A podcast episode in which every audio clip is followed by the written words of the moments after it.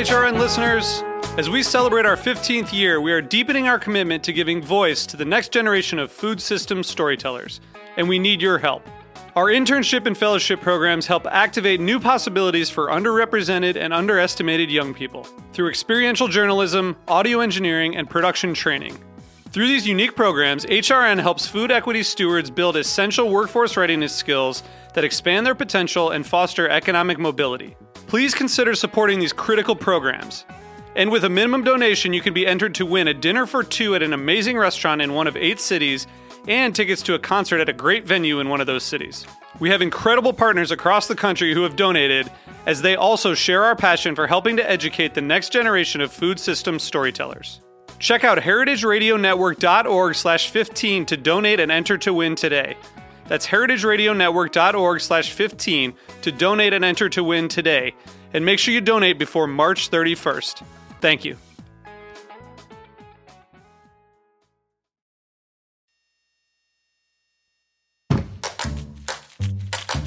I'm one of HRN's interns, Nina Medvinskaya, with a preview of the next episode of Meat and Three, our weekly food news roundup. This week's topic the marriage of food and danger. Sometimes danger lurks in the food that we eat. So instead of saying what is poisonous, I'd rather say what's not because it's literally just the flesh and the fins. Food poisoning doesn't just threaten our bodies, but it endangers our environment as well. The emissions of JBS, combined with the other top five meat companies, exceed the annual emissions of Exxon, Shell, or BP. For more, tune into this week's Meat and Three on Heritage Radio Network, available wherever you listen to podcasts.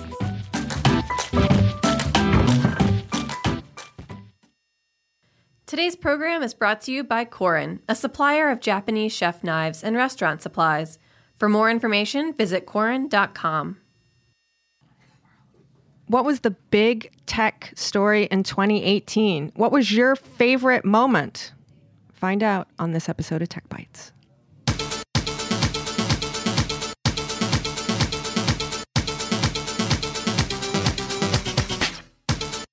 Hello, hello, Heritage Radio Network listeners. Tuning in from 165 countries around the world, about a million listens a month. And today, I'm almost 100% sure every single one of them is listening to Tech Bites, the weekly show on the Heritage Radio Network, where we talk about the intersection of food and technology. And today, we have a full studio of women in food tech and media who are going to help us recap 2018. This is the penultimate show of the year. And here at Tech Bites, we always take the penultimate show to review what the hell happened. And as a preview, as we always do next week, is going to be our 2019 forecast. But today we have some returning guests, favorites, and I always love to see these women. And it's nice to have people who have been on the show before because everybody's nice and relaxed and comfortable and cozy. And it's snowing this morning in New York City, but we're cozy in our shipping container in the backyard of Roberta's Pizza. First up on the mic, we have Krystle Mobayeni, who is CEO and founder of BentoBox, which is a restaurant tech platform. They build amazing websites. Thank you for coming back. And sitting next to her, we have Elizabeth Meltz, who is co founder of a group called Women in Hospitality United.org. They were founded this year. She came on earlier this summer to talk about their solution sprint. Thank you for joining us. Thanks for having me. Now, you're here as Women in Hospitality United. You also have a, a side hustle day job. Yes, I work at Dig Inn. I'm the director of food safety and sustainability. There we go. and next to her is Gabriella Gershenson, who is a writer and a journalist. She was here earlier this year talking about online shopping, good, bad, and guilty. Um, she covers a lot of ground with her writing. I do. It's true. Thank you for coming back in today. Great to be here. So, I think between the three of these ladies, we have a really interesting point of view about what has happened over the course of this year. But before we get to the big stories, we're going to talk about apps like we always do. Um, favorite apps, something new? Anybody? Oh, Anybody? Um, I thought about this. I decided I was going to go with this app called Simply Being. It's a um, meditation app. It's got like five different lengths, uh, a couple background noises, and it just it's a very soothing voice that says, "Don't think about anything." And and I use it to like fall asleep or just if I'm if I, you know if I need to just kind of recenter. Simply being so, is this the, your first foray into meditation no, apps? This one I've had for a while, and the reason I'm picking it is because it's it's the easiest and the one I always go back to if I can't fall asleep or if I just need to like reset while I'm walking. You can set it for five minutes. Yeah. Not a month goes by that someone doesn't mention a meditation app. Yeah. So interesting. I mean, it seems counterintuitive to be using your electronic device to Right. meditate, but I guess it works. This one is very basic. I sometimes I just put it on speaker and, and put my head on the pillow. Although you're not supposed to be sleeping in the same room with your phone. That's you another know. thing I'm working on. Well, speaking of that, my uh, new favorite app that I've been using for a couple of months, it's called Freedom, and you schedule times where you can access certain um, apps, which and I've put mine as email and Slack between 10:30 and 7 a.m.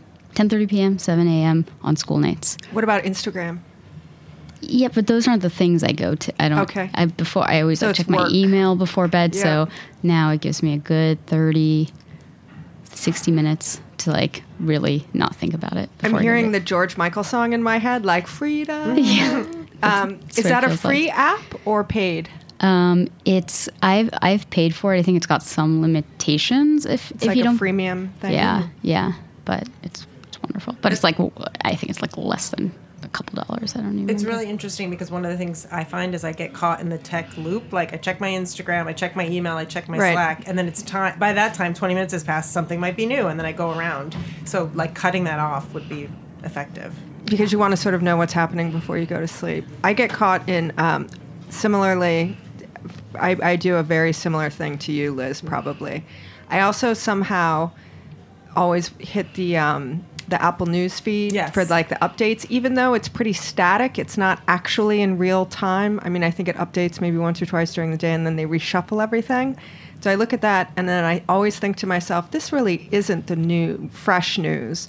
I'm going to go to Twitter because Twitter's going to have real time news from people. And then, but I do think about getting one of those apps. Yeah, It's tough. yeah. You got to do something. You know. Yeah. I'm also thinking about buying um, a, just a regular alarm clock for going into next year so that I smart. can completely put the phone into the other room and then have a just regular, regular old alarm clock and just set it and then forget it, Yeah. right? Yeah. We'll see. Big plans for 2019. Yeah. Do you have a, an app that you like? I do. It. I, I kind of uh, workshopped it with my co-panelists before we went on air. Um, I have a menstruation app. Mm-hmm. It's are very popular right now. Clue. Um, Clue? Clue. And it, I, I just never been one of those women who knows exactly when all of my uh, reproductive Things are popping into things gear. are like some women know exactly when they're ovulating. I'm not one of those people, um, and I think it's probably a good idea to become one of them. I don't love the idea of feeding such personal health Mm. information into an app, and I just kind of you know signed a deal with the devil because it helps me. And I did go to the gynecologist a few days ago, and the um, the technician was just delighted when I took out my app to tell her exactly when was the last day Hmm. that I had been uh, menstruating because she, I, I, I think that for for people like her, it is really just taking a lot of margin of error out of their jobs. So you know, happy to help medicine.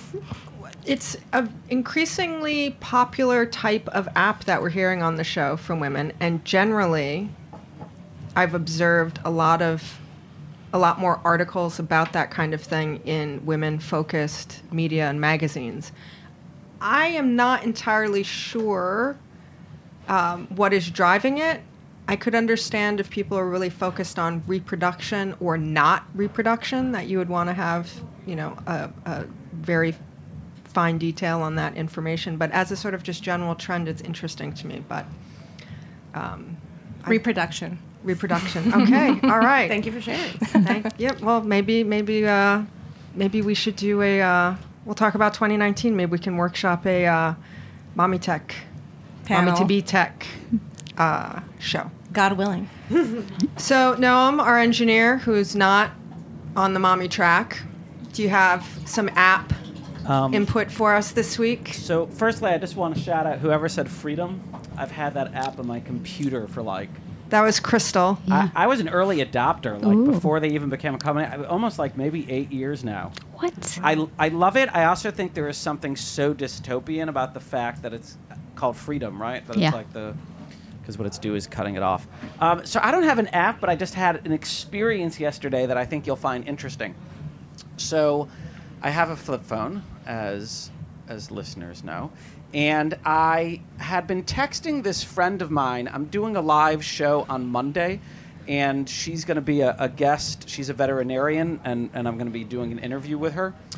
And I had sent her a, a text a week ago asking her about stuff, and we'd been in touch. And then she wrote one back where she said liked, and then it had stuff in quotes. And I thought, like, well, that's an odd thing that you liked what I talked about you know what the content would be and then yesterday i email i texted her something and she responded and i got back another liked one and what i realized is she's not quoting the text and writing the word liked it's i guess she's like liking it i guess that's something you can do and it's sending it back to me with telling me that she liked it Are, are do you have a any social media accounts like Instagram or Facebook on your computer?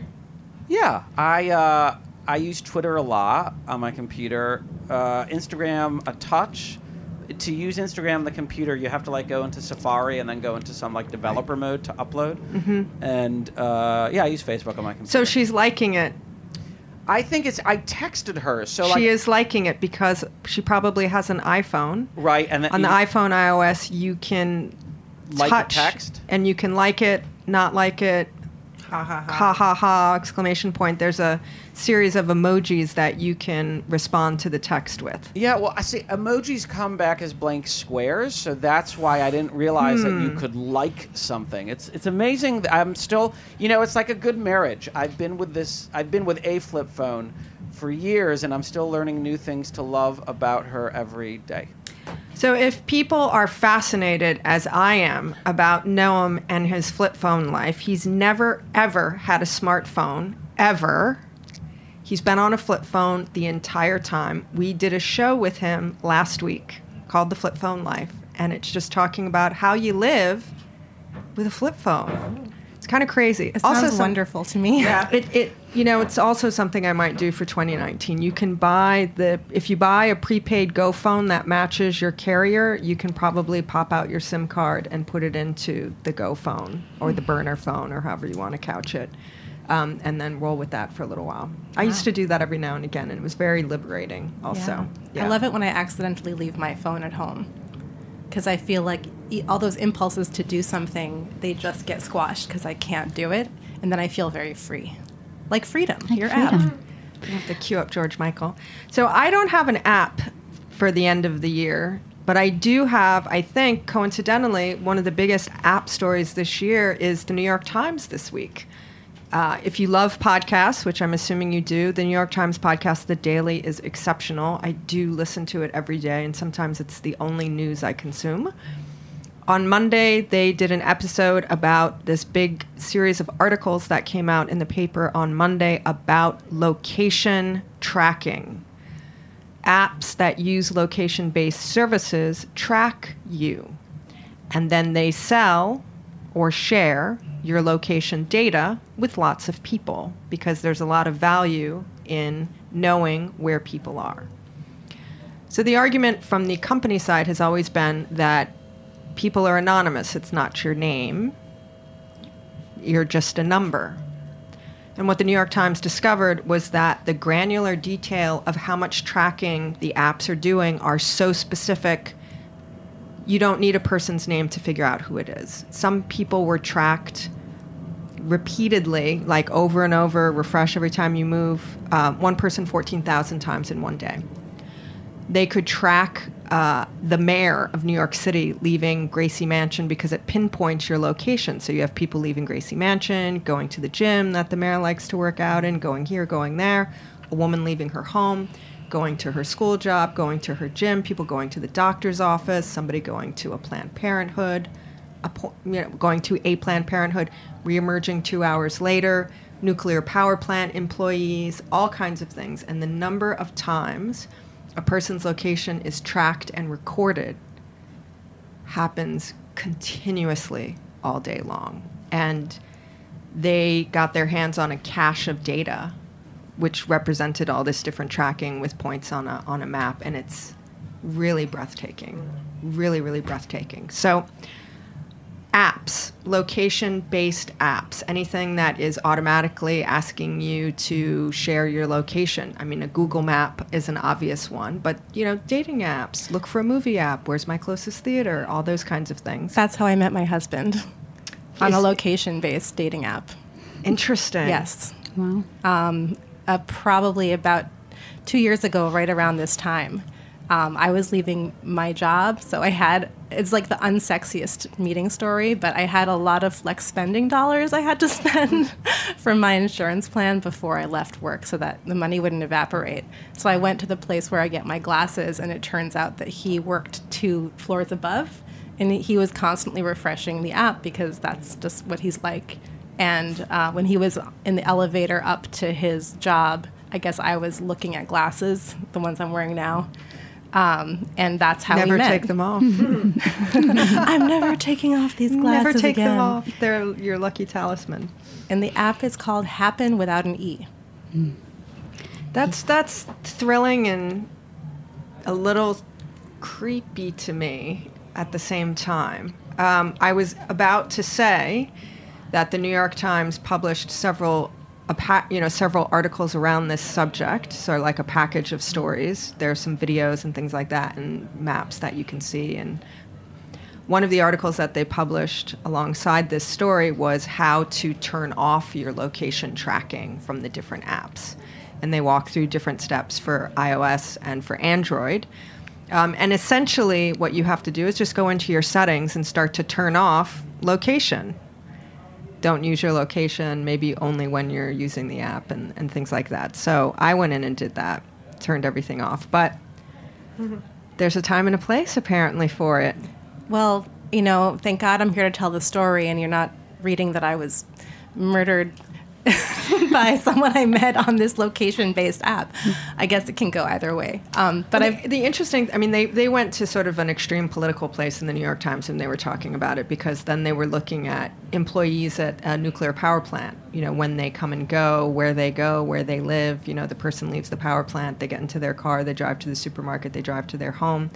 They were talking about, you know, depending on who got a hold of the information, you know, prime targets for, you know, Russian operatives to go and, you know, try and get a nuclear power plant employee onto the payroll kind of thing. All kinds of just like wacky, creepy, scary stuff like that. Anyway, so to me, we love to talk about apps just because they're fun and everybody has them and it's a part of life.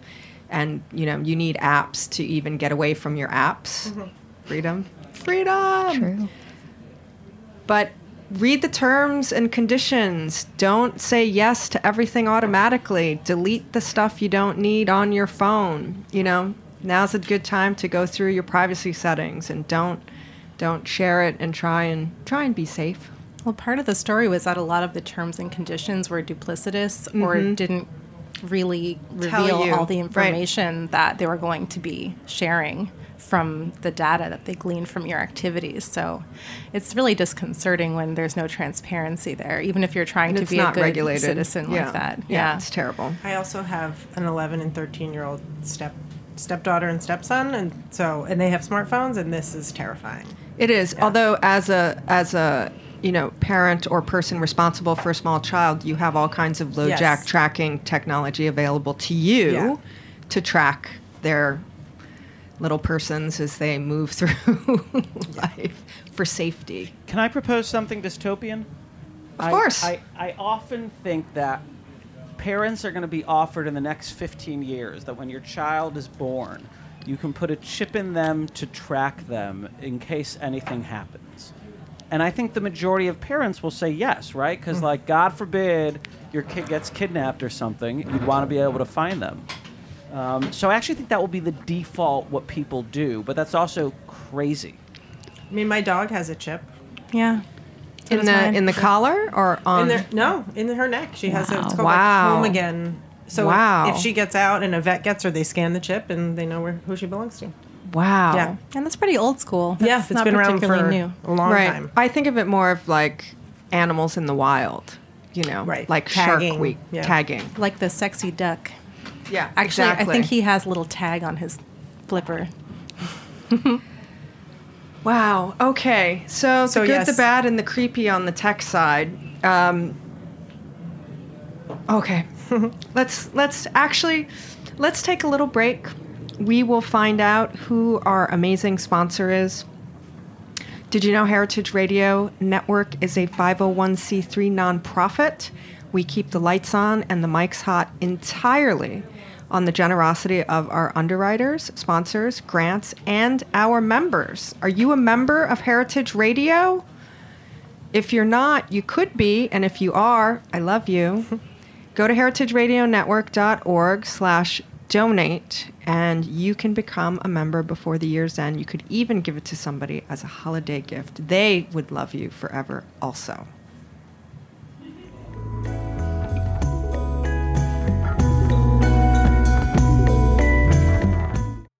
Today's program is brought to you by Korin, a supplier of Japanese chef knives and restaurant supplies. Korin is proud of their Japanese culture and traditions, but they want you to know that their products are not just for Japanese restaurants. Their knives and tableware bring out the best qualities of food from every culture and fit into every restaurant from French to Pan Asian to American. And that is why they're located in New York City, where people from every country in the world come to eat. Korin's Tribeca showroom is home to the most extensive collection of Japanese chef knives in the world, including Japan. Stop by to view their exquisitely designed tableware and the rarest natural sharpening stones. They have a whole range of knife services from repair and rust removal to reshaping and realigning. Korin is dedicated to this ideal, bringing the highest quality Japanese design to your table so you can experience the unparalleled quality of Japanese craftsmanship in your home or restaurant. For more information, visit Korin.com.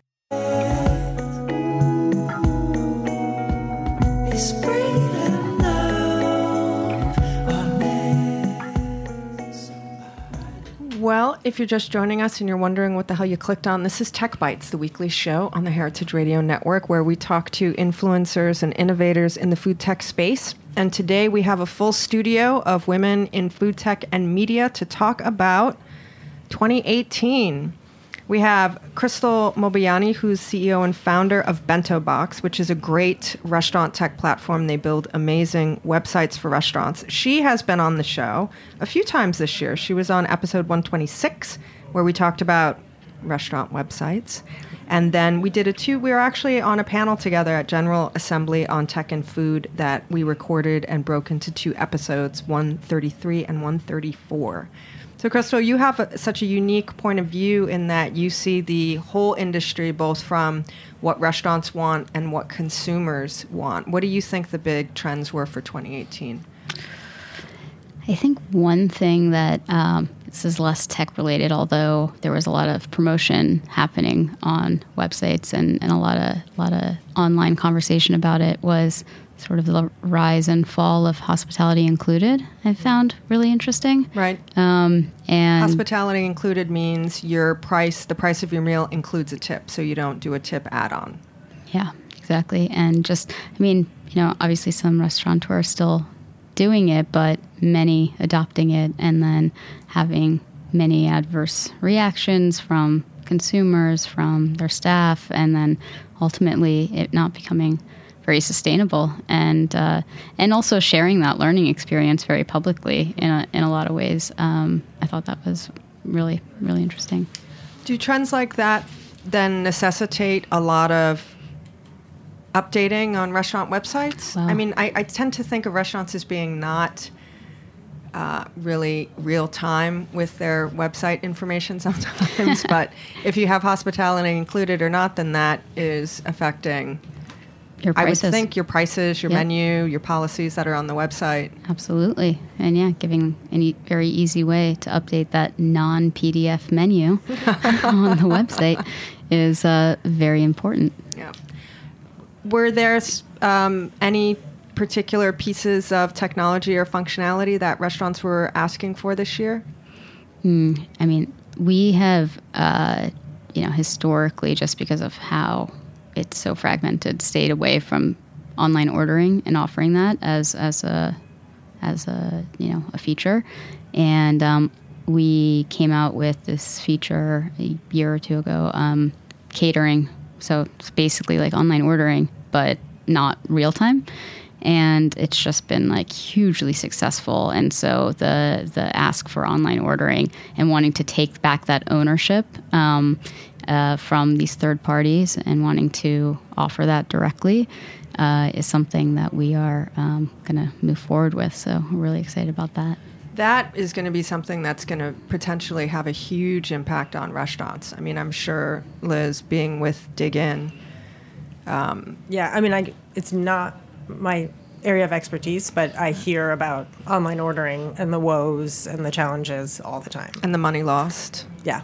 And Yeah. the customer information lost. Yes. I mean, talk about wanting the data. Yeah. Yeah.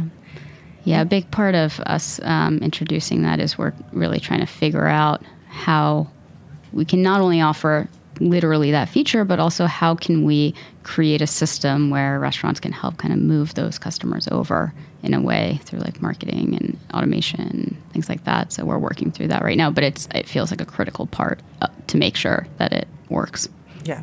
It's it's fascinating. We had a show this year. Um, we had a show this year with a startup food tech founder who was pitching his services to a restaurant owner.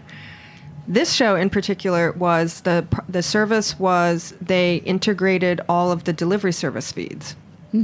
So instead of a restaurant having six iPads on a counter, one for each of the six delivery services that they're using, they would the tech service would funnel all of the delivery feeds together and then integrate it into the restaurant's ticket and POS system. So you just had one universal feed versus needing a person to sort of manage all those independent order streams, which is just crazy, which is a problem that did not exist a couple years ago. And then for a restaurant, that's an extra person and an extra piece of technology that you have to add to your already shrinking budget. It's not my area of expertise, but I know that Dig Inn is working on something called Delivery 2.0. So I'm just going to plug it here, and maybe Okay, it's something okay. for 2019. Absolutely. Absolutely. I'd be doing my coworkers a disservice if I didn't mention it. So, Gabby, what have you seen out there as a writer in the media? What are what do you think the big storylines were for this year? Trends? Um, I think that uh, food and food narratives um, are as, as political as they've been in a long time. I think that um, that's really a culmination of factors in our political world, um, in our social world. Uh, there are a lot of people who feel their voices have been suppressed, and I feel that we're continuing to experience something that I think really um, kind of broke out during the beginning of the Trump administration, where people who write about food um, realize that it's not really all about food in a vacuum.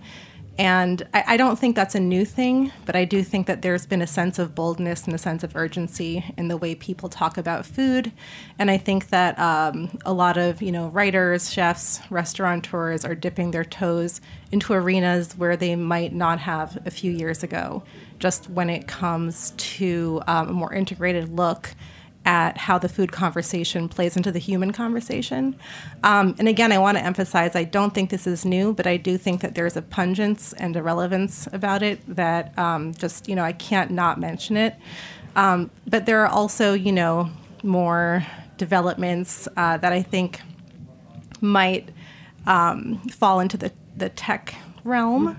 Um, I just read about uh, a revolt against no cash restaurants, which also is a you know it's become a political conversation with good reason because uh, people find it discriminatory. You know, people who don't have credit cards, what they can't eat at a restaurant. Or it's not even, yeah, it's also just also the technology. I recall one of the articles that I read about a person who was having a hard time in a non cash restaurant was a very lovely uh, woman who had the means to pay for it, but she was in her 70s, I think, and did not have a smartphone and didn't understand or, you know, wasn't able to do an electronic transaction like that.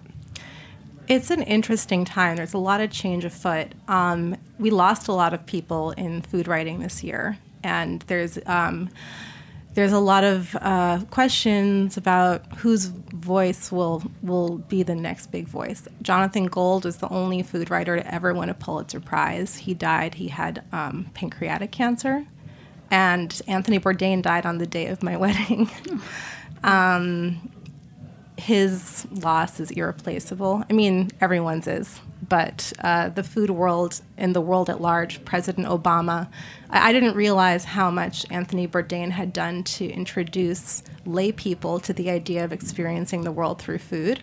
And that's something that I wish it wasn't his death that um, brought that realization to me, but um, it's a really profound impact to have on people to have that infectious curiosity. I think that's really good for humankind. Um, so his is a voice that is going to be missed. Um, and Patricia Quintana was a revolutionary Mexican um, chef, um, cookbook author. I think she wrote 28 um, books about Mexican food, and she was kind of like a her career was forged before the internet. So um, I was learning about who she was because she had died.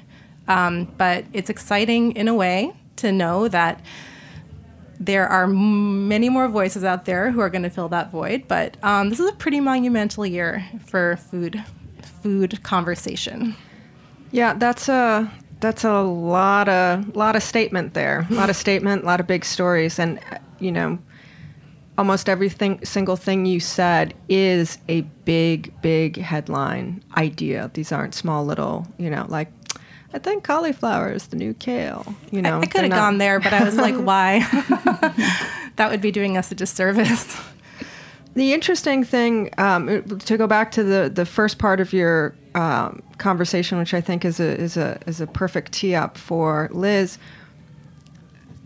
a few years ago, I observed that the conversations around food moved from sort of the chef as the creator and the maker with the ingredients and the ideas, and we started to track back through who produced the product, who was the, and you know, who's the maker of the charcuterie or who's the maker of the cheese, and then we went back to, and then who's the farmers and um, you know, when I was at Gilt with Ruth Reichl, she she was saying in 2011, farmers are going to be the next rock stars. You know, so I think our conversation about food was starting to be expansive towards the people who were making it, with a focus of sort of the craftspeople and the artisans who are making it. And I think the conversation you're talking about then started to expand to people making it sort of on a day to day, more labor point of view, and then the people who are the owners, what kind of activities are they doing? And in many instances, a lot of these conversations don't have to do with the actual making of the food, but they have to do with other things that happen maybe in that building or in that room or in that space. Notably, I think the um, New York Times review for the reboot of The Four Seasons by Pete Wells, la- was it last week? I believe so.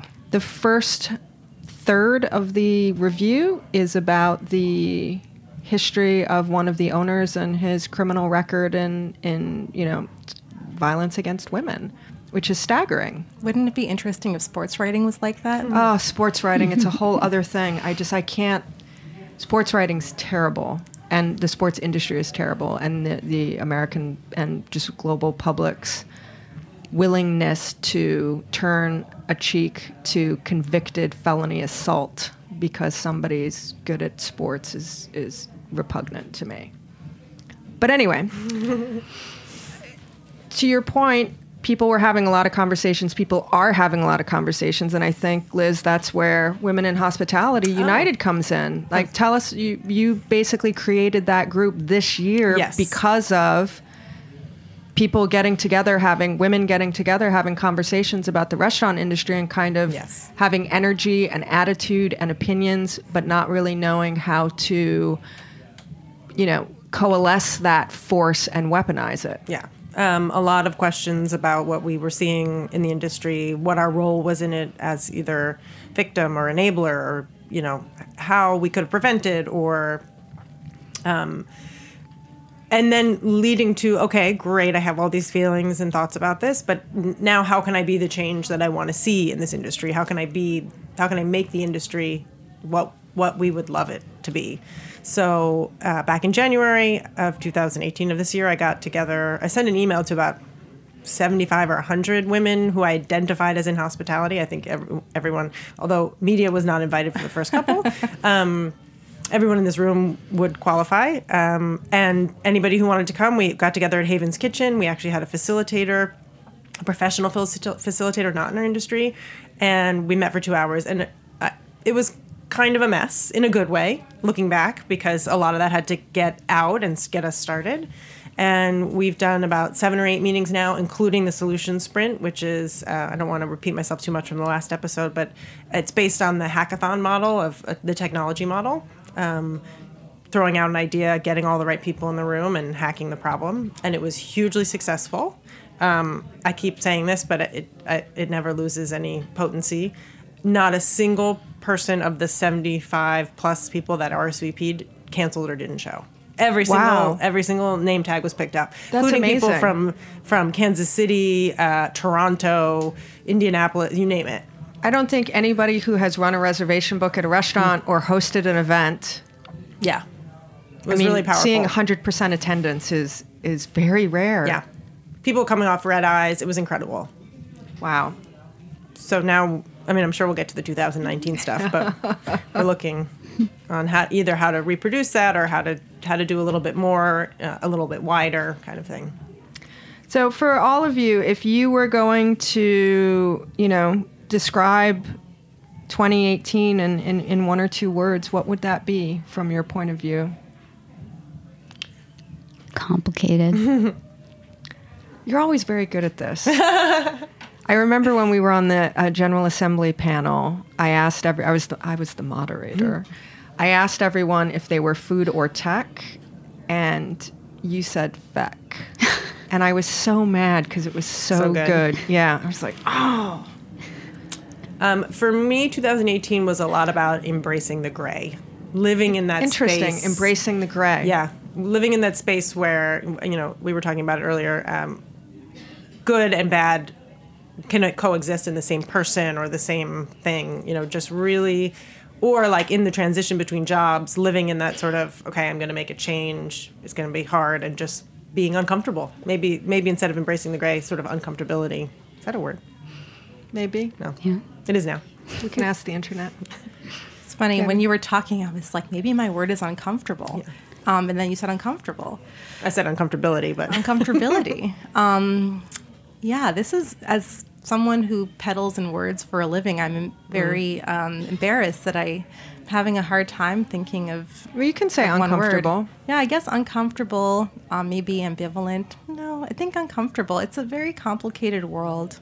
And it's a world where we're being encouraged to really speak our minds, but it's also a world that is very, um, there's a lot of invisible electric fences out there. It's a very hard place to have a dialogue. And I think that more than ever, people really need to come together and talk without judgment uh, because I think that we so badly want to connect about ideas. We want to connect about real personal experiences, and I am talking about in you know food and the professional food world. And on the other hand, there are so many triggers.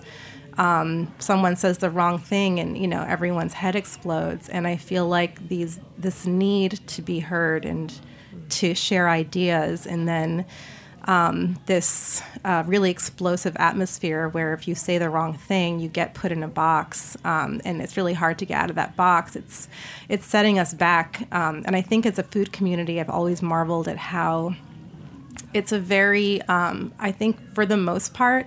I'm, I'm amazed by how much um, admiration and warmth I have toward people in our industry.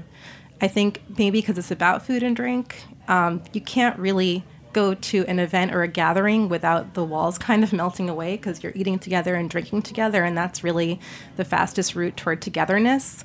And I'd love to see um, this is my aspiration. How about this? My aspiration for 2019 is to harness that togetherness in conversation with people who we don't agree with or don't understand toward the goal toward a better understanding of one another and and moving forward together Do you think you can actualize that in your work, writing? Because you do have a public voice in the public sphere? I think that at the core of what I do is a benevolence. Um, I'm not a preachy writer, so I am always very thoughtful about my work, and I think that I have more of like the water trickling on the stone to eventually, you know, I'm, I didn't do very well in biology or, or uh, geography, geology, but I think my approach is a little um, more slow and steady toward just positivity. Okay, fair enough. That sounds good. That's good to have a goal like that. I just articulated it for the first time here. Fantastic. You heard well, it here. you know, talking about things and conversation is is a great way through things many times. I think, you know, one of the you know, you talked earlier about voices, losing voices, gaining voices. I think Jose Andres, it's it's absolutely breathtaking to me and also um, very joyful that he is nominated for a Nobel Peace Prize. That's just, there are so many things about it that are amazing and wonderful, and I think timely. And a person like him winning a prize like that on the global scale could be a very I mean, he is already a lighthouse, I think, in the industry and in the world in many ways. But to elevate him to that stage um, that is political but international and, and so many things, it's very. Um, could, could be a great watershed moment and could be really inspiring to the food world and the restaurant industry and other chefs because this is something that is absolutely no one would have said, you know, a year ago. Could you imagine a chef getting nominated for a Nobel Prize? Could you imagine a culinary student today who's watching the career of Jose Andres say, yeah, and you know what I'm going to do? I'm going to like change the world and, you know, I want to win a Nobel Prize with my food.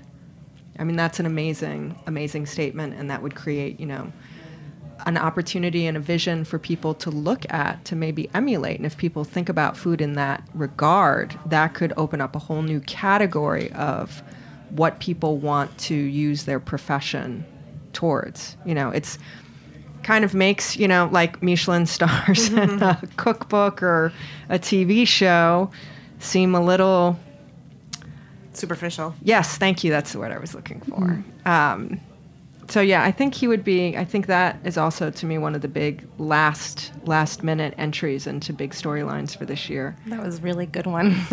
I have not read his book yet about feeding the island, um, but that is on my to read list coming up soon. So we'll have to see. I would love to have him on the show. He would be an amazing, amazing guest. Would love it.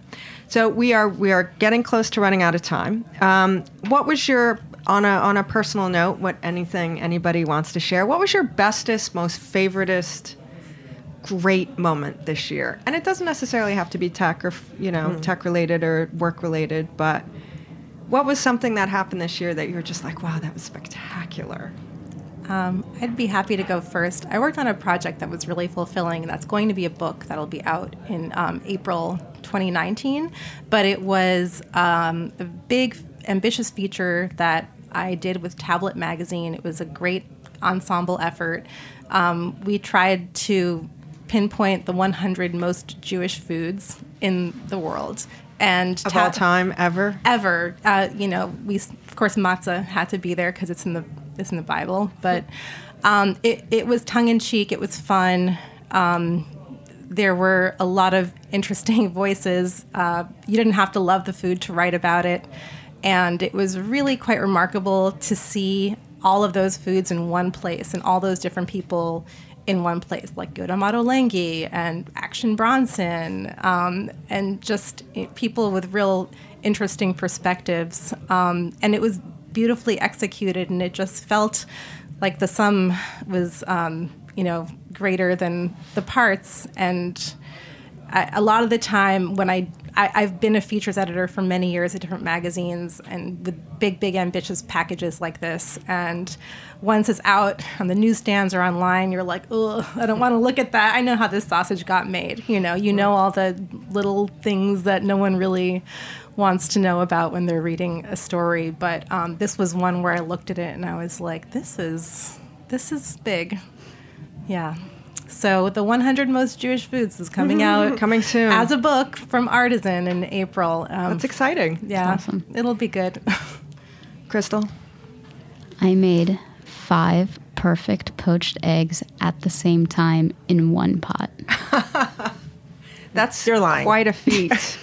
That's It quite is. a feat. Just wanted to br- bring it down a little There we go. There we go. Thank you. Yeah. Are you serious? Yeah, that's that's really. I, I was No, trying but did you really do it? Yeah, no, I did. I added a lot of vinegar, but Okay. it was it was great. That sounds very gratifying. It was it was. I was like, that really is my most my biggest accomplishment. Um, I had a couple came to mind because I had more time, but I'm going to go with the thing that came to mind first, which is that my stepdaughter asked for an extra day a week for us to have dinner. Yeah, and uh, I have a great. Their mother is amazing, um, but it's been we've been having dinner every Tuesday night, just the two of us, and it's just been so gratifying and very Oh, exciting. That's great. Yeah. Turns out everybody's best moments uh, circle around food and sharing food. Yeah. Isn't that interesting? Yeah, that wasn't even on purpose. No. Yeah, well, it's just kind of how it works, I guess. Yeah. So we are unfortunately really running out of time. I want to thank these ladies for coming back into the booth and talk about 2018. If you want to find them online and social media in the world, maybe you want to see what they're up to, listen to their past episodes, or maybe come to their events, contract their services, buy their books. Krystle Mobayeni, CEO and founder of BentoBox. You can find them in social media at Get Bento. They are online at getbento.com. Mm-hmm. She's episode 126, 133, and 134. Gabriella Gershenson, she is a writer, so she doesn't have really a website, but you can follow her on social media at Gabby, G A B I Writes. She's on episode 147. It's really fascinating. It's about things you should and should not do if you have to shop online um, and what the impacts are to the world. Some good, some not so good. But it's a really fascinating um, episode. It was a great story. We have Elizabeth Meltz, who's co founder of Women in Hospitality United.org. They are at Women in Hospitality United. Um, she's episode 148, which was the run up to their solution sprint, but you have some other events coming up also. And also other things coming up from episodes past. I want to give a shout out to uh, the Rabobank FoodBytes event, which we've talked about on the show. We've had some of the winners and some of the contestants.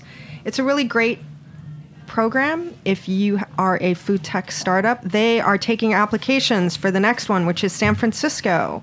The deadline is this Sunday, December 16th.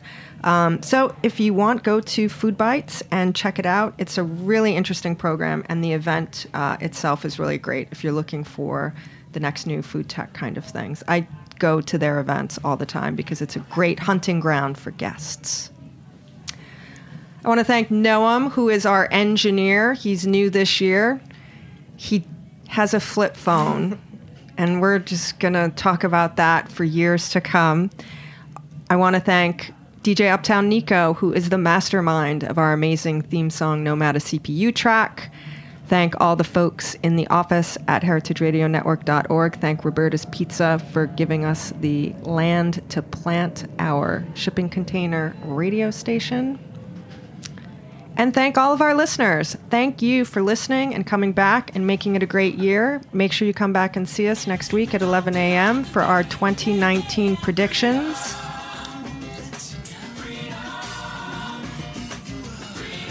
And I'm going to stop talking so we can let George take us home.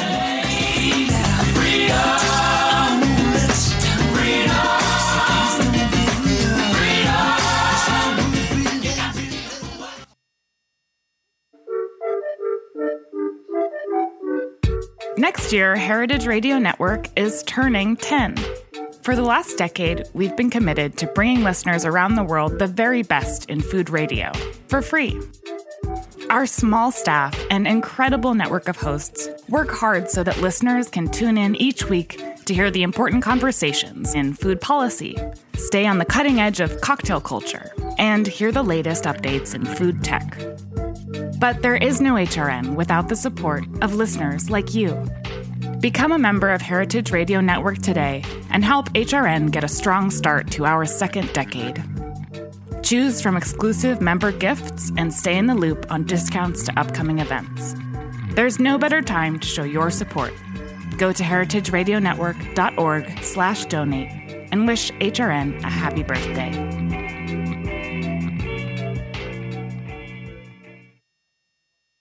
Thanks for listening to Heritage Radio Network, food radio supported by you. For our freshest content and to hear about exclusive events, subscribe to our newsletter. Enter your email at the bottom of our website, heritageradionetwork.org. Connect with us on Facebook, Instagram, and Twitter at heritage underscore radio. Heritage Radio Network is a nonprofit organization driving conversations to make the world a better, fairer, more delicious place. And we couldn't do it without support from listeners like you. Want to be a part of the food world's most innovative community?